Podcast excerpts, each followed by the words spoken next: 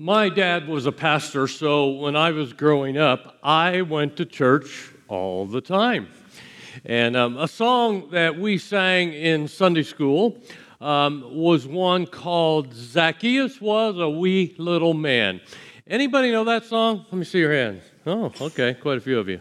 Okay, um, how many of you actually sang that song? Okay, a number of you. Yeah, yeah. In, in, case you didn't, um, it was a song written about a guy by the name of Zacchaeus in the Bible, has motions to it. Um, I'm going to recite it to you this morning. Um, decided not to sing it. Um, our children's director, Melanie, actually really tried to encourage me to sing it to you, but um, I thought I would save myself the embarrassment and uh, you the pain of listening to that, although it might be entertaining for you to hear. But it's a song that has motions to it, which, you know, as a kid, it's always good when you can move in church. So I will do the motions as I recite it. How's that? So this is the way it went. It went, Zacchaeus was a wee little man, and a wee little man was he. He climbed up in a sycamore tree for the Lord he wanted to see. And as the Savior passed that way, he looked up in the tree and he said, Zacchaeus, you come down, for I'm going to your house today. For I'm going to your house today. And I think often we would sing, For I'm going to your house to play. It's, it's a song that's recorded based on a fascinating story in the Bible. Zacchaeus was the chief tax collector in the region called Judea one of the towns where he would collect taxes was a town called Jericho, which is located about 15 miles northeast of Jerusalem. And Jesus frequented that town. And so one day, Zacchaeus and Jesus met. And rather than tell you more about it, I just want to read you the story because, like I said, it's really fascinating. It's Luke 19 in the Bible. Um, I'm going to read to you verses 1 through 10 and check out how this story goes. Jesus entered Jericho and made his way through town. There was a man there named Zacchaeus. He was the chief tax collector in the region and he had become very rich. He tried to get a look at Jesus, but he was too short to see over the crowd. So he ran ahead and climbed a sycamore fig tree beside the road, for Jesus was going to pass that way. When Jesus came by, he looked up at Zacchaeus and called him by name. Zacchaeus, he said, quick, come down. I must be a guest in your home today. Zacchaeus climbed down and took Jesus to the, his house with great excitement and joy. But the people were displeased. He has gone to be the guest of a notorious sinner, they grumbled. Meanwhile, Zacchaeus stood before the Lord and said, I will give half my wealth to the poor, Lord, and if I have cheated people on their taxes, I will give them back four times as much. Jesus responded, Salvation has come to this house today, for this man has shown himself to be a true son of Abraham. For the Son of Man came to seek and to save those who are lost. I don't know if you've thought of this before or not, but there's actually an unanswered question in this story. And the question is this what is it that drove Zacchaeus up that tree? What made him want to climb the tree? Now, obvious, the obvious answer is because he was short and he wanted to see Jesus. But the question we're asking um, beyond that is why did he? Why was he so driven to climb a tree to see Jesus? You know, it's just not all that common for a wealthy, you know, well educated, well dressed, high profile man to go downtown in broad daylight and climb a tree and crawl out on a limb, right? I mean, what made him just throw his public image aside and do something so char- uncharacteristic? Maybe you could even say so weird, just so he could meet Jesus. Well, to answer that question, I'm going to take you on a journey this morning. We're going to tell a story, and all you need to do this morning is just sit back, relax, listen to the story, maybe put your imagination caps on as I tell you this story. There are no message notes today. Um, if you're a person who likes to take message notes and you looked in your bulletin today and you said, Where are the message notes? There are none today because I'm just going to tell you a story. So, we are going to go to the backyard of the Roman Empire in a sweltering, fly infested land called Judea. and we will follow a dusty dirt road, to us almost a path, until we come to the town of Jericho. We arise early in the morning as the sun's coming up, and we're going to travel with a man who is a tax collector to see what he does. As the man sets off for his day, he checks his phone to see what appointments he has that day. He sees that he has four houses to visit. He notices the names and addresses, which he has written down. Then he puts the first address into the app on his phone and he heads in that direction. Soon he arrives. The place he comes to is unkept. It's just a little shanty in need of paint and repairs. Zach doesn't seem to notice this, though, because we can read an intensity in his eyes, because all that matters to him is the word unpaid that is on the receipt for this address. He's got a job to do. So he knocks at the door, and after some time, it cracks open, almost falling off its hinges. There stands a frail, pitiful looking blind man. Who's there? The blind man asks. Zacchaeus, and I'm here to collect the taxes you owe the Roman government, responds Zac forcefully.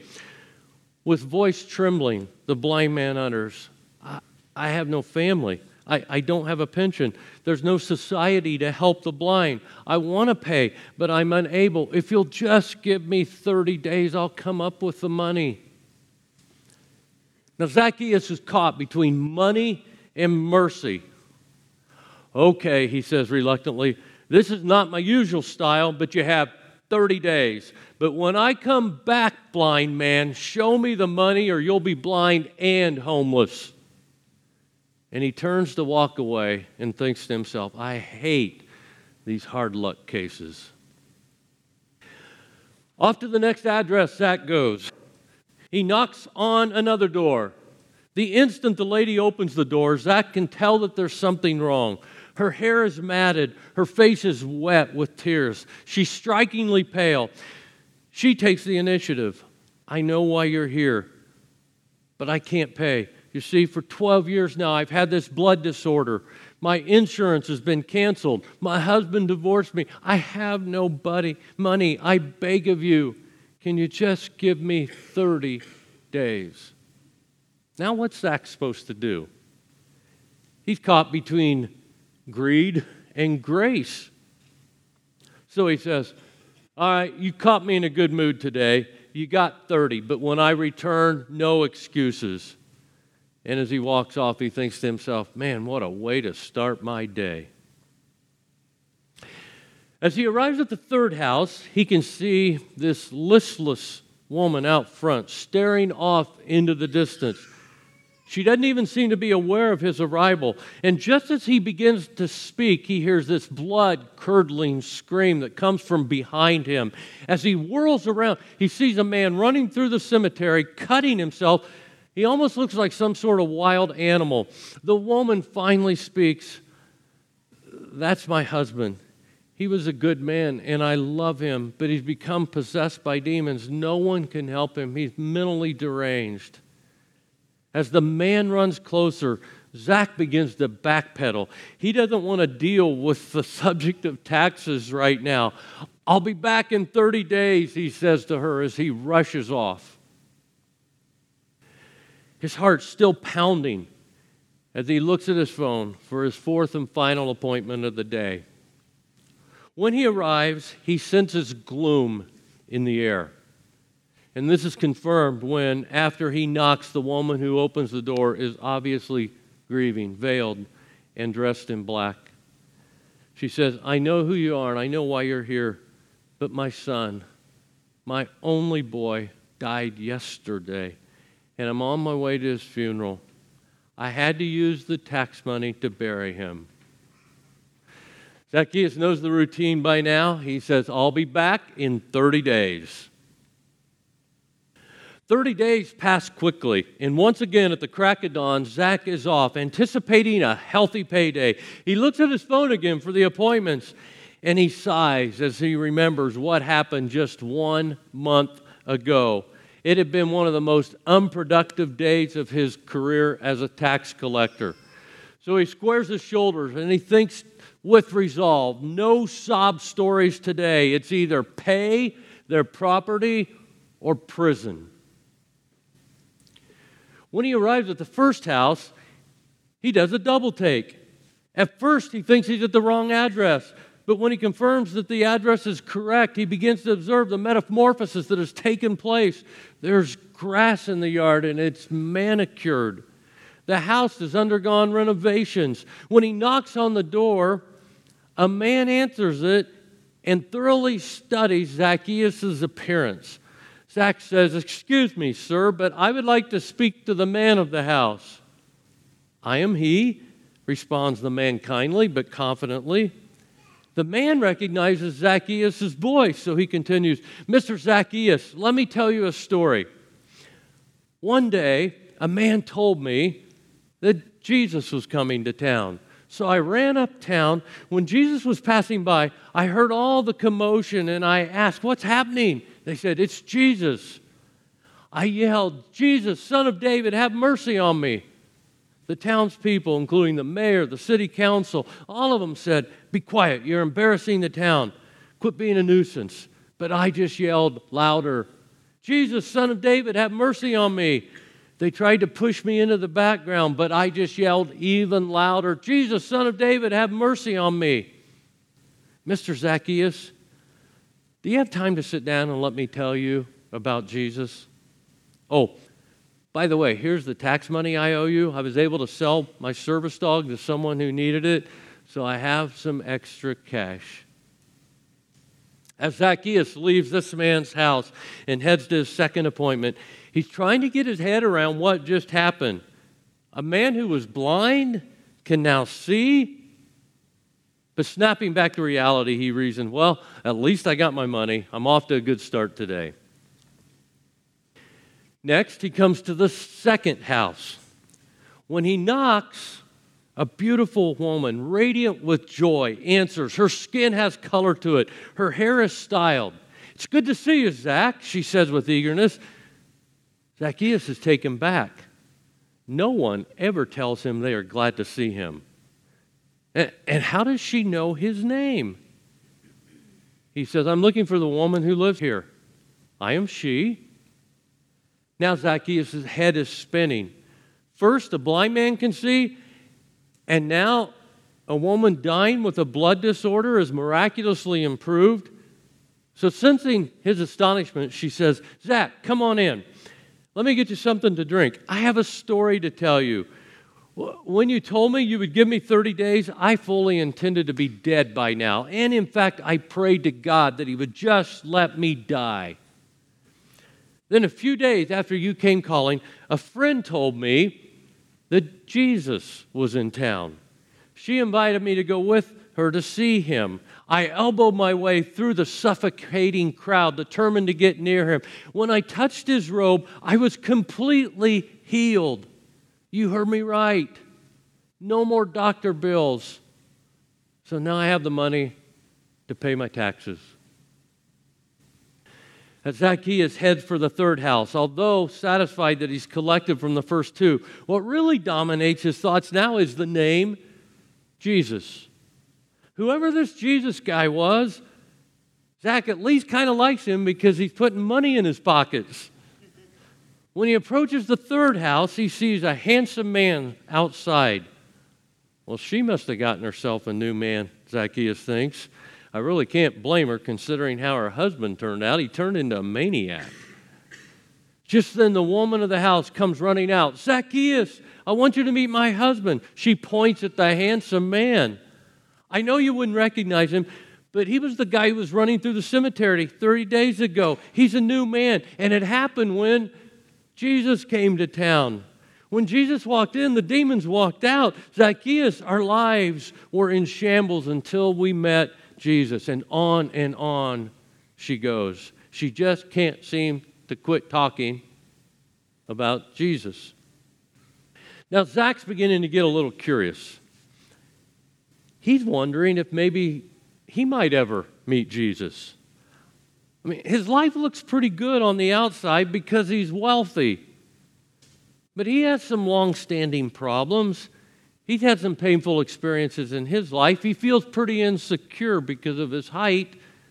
His life really isn't what he's wanted it to be. And when he's honest with himself in his quiet moments, he even feels a twinge of guilt for taking advantage of people like he has, but he doesn't let himself dwell on that very long. Could Jesus really make a difference in his life? Would Jesus even give the time of day to a guy like him, a tax collector? Probably not. As he approaches the last house, he thinks sarcastically, I wonder what awaits me here. A boy is playing out front. Apparently, the woman who lived there had moved away because her only son had died. She probably moved just to avoid paying her taxes. So Zacchaeus says to the boys, Excuse me, do you know where the Smith family moved to? The Smith family lives here, replies the boy. In fact, I'm Joe Smith, the son. But, but wait a minute. I thought the Smith family only had one son, Zacchaeus responds with confusion. Well, they do, and I'm their son. Well, didn't they have your funeral 30 days ago? blurts out Zacchaeus. The boy's face lights up. Oh, you mean you haven't heard? He smiles and continues. A man came to town. His name was, wait, Zacchaeus interrupts. His name was Jesus, right? How do you know? The boy asks. Now, do you understand why a well dressed, sophisticated, wealthy man who lacks nothing in life other than maybe a few inches in height climbed a sycamore tree? As the song says, for the Lord he wanted to see. Now, what's the point of this? Everybody matters to Jesus the down and outers and the up and outers. We all matter to him. Do you remember his words? We read it in Luke 19 10, where he said, The Son of Man came to seek and to save those who are lost. Lost people matter to God. Blind people, sick people, people with problems, hurting people, even people like Zacchaeus who have all the money in the world. Jesus even said to him, Hey, I'd like to come over to your house and have dinner with you. I want to get to know you, Zacchaeus, because you matter to me too. Now, we're in our fourth and concluding week of Share. And today we're focusing on the power of an invitation. Just, just saying to someone, hey, would you come along to church with me? I want you to hear about someone who has changed my life. With Zacchaeus, Jesus actually invited himself over to Zacchaeus' house. But you talk about a transformational experience. With joy, Zacchaeus decided to give half of his wealth to the poor, and he paid back anybody he had cheated four times. Now, we have all been lost at one time or another in our lives. And all that means is we've lived apart from Jesus. We all have times when we weren't followers. For me, it was when I was a kid, when I first realized I was lost. For you, it could have been when you were a kid, a teen, an adult. But you invited Jesus into your life, and it changed you for the better forever, just like it did Zacchaeus. And, and some of you still may be sorting through that, still deciding whether or not you want to surrender your life to Jesus. But here's what we're asking of all of you invite. Invite your friends, your neighbors, your coworkers who don't go to church. We want them to experience what we've experienced. Our vision as a church is to do whatever it takes to reach our community for Christ. So many years ago, when that became our vision, one thing we knew we had to do was make sure that if you attend here regularly, that you would feel comfortable inviting your friends on a Sunday morning. So we redesigned the way we do our Sunday morning services. We began to plan them through the eyes of your friends, the friends you would invite. And we want you to be able to invite your friends 52 Sundays a year. So, for example, when your friend arrives, we tell our parkers, You are the, often the first impression, impression for a guest who is arriving. When you help them park their car, it's a big deal because what you're doing really matters. We tell that to our entire First Impressions team. We want our facility to look friendly and inviting to your friends. When they hear the opening song, we want them to hear music just like they might hear on the radio. Um, we're helping, hoping that'll just put them at ease. And by the way, the song was rocking this morning, wasn't it? Um, our music throughout the service is a style that they would be used to, hopefully, that they will enjoy. We're very careful with the language that we use in our sermons and how we present them.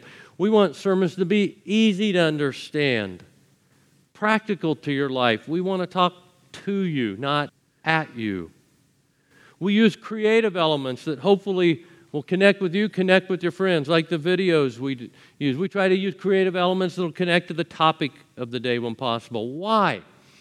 Because nothing matters more to us, nothing matters more to any of us than introducing our friends to Jesus. And we can do that through an invitation to church. We know how Jesus has changed our lives. You know, sometimes it can be intimidating to share our own faith story with someone else. It can be hard to begin a spiritual conversation. And we've encouraged all of you to do that through the Share series. We want you to do that. However, we also want to do everything that we can do as a church to make it easy for you to introduce your friends to Jesus. So that's why we do what we do on Sunday mornings. We say, invite your friends any Sunday of the year. In addition to that, we try to provide other invite opportunities throughout the year. Our youth programs are a great way to do this. Have your kids invite their friends, or have your friends, the parents, invite their kids. And we have things like Celebrate Recovery, MOPS, where you can invite. We have an occasional concert. Our band will do an occasional concert. Uh, they have one coming up in November. These are all invite opportunities. The power of an invitation it can change the course of someone's life and their eternal destiny. There's a guy in the Bible who did that. He simply invited. We actually know very little about him. Um, he's known more for his brother. I get the impression that this guy was rather quiet. Perhaps he just preferred to stay in the background. Maybe he didn't have the most charismatic personality in the world. Maybe talking about spiritual things with others was just a little bit intimidating to him, but that didn't stop him from introducing his brother to Jesus. And through one simple invitation, this guy changed the course of history. Let me read you the story. This is John chapter 1, verses 40 through 42. Andrew, Simon Peter's brother, was one of these men who heard what John said and then followed Jesus. Andrew went to find his brother Simon, that's Peter, and told him, We have found the Messiah, which means Christ. Then Andrew brought Simon to meet Jesus. You know, I love that story. Andrew brought Simon Peter to Jesus. The only reason most of us have ever heard of Andrew is because of Peter.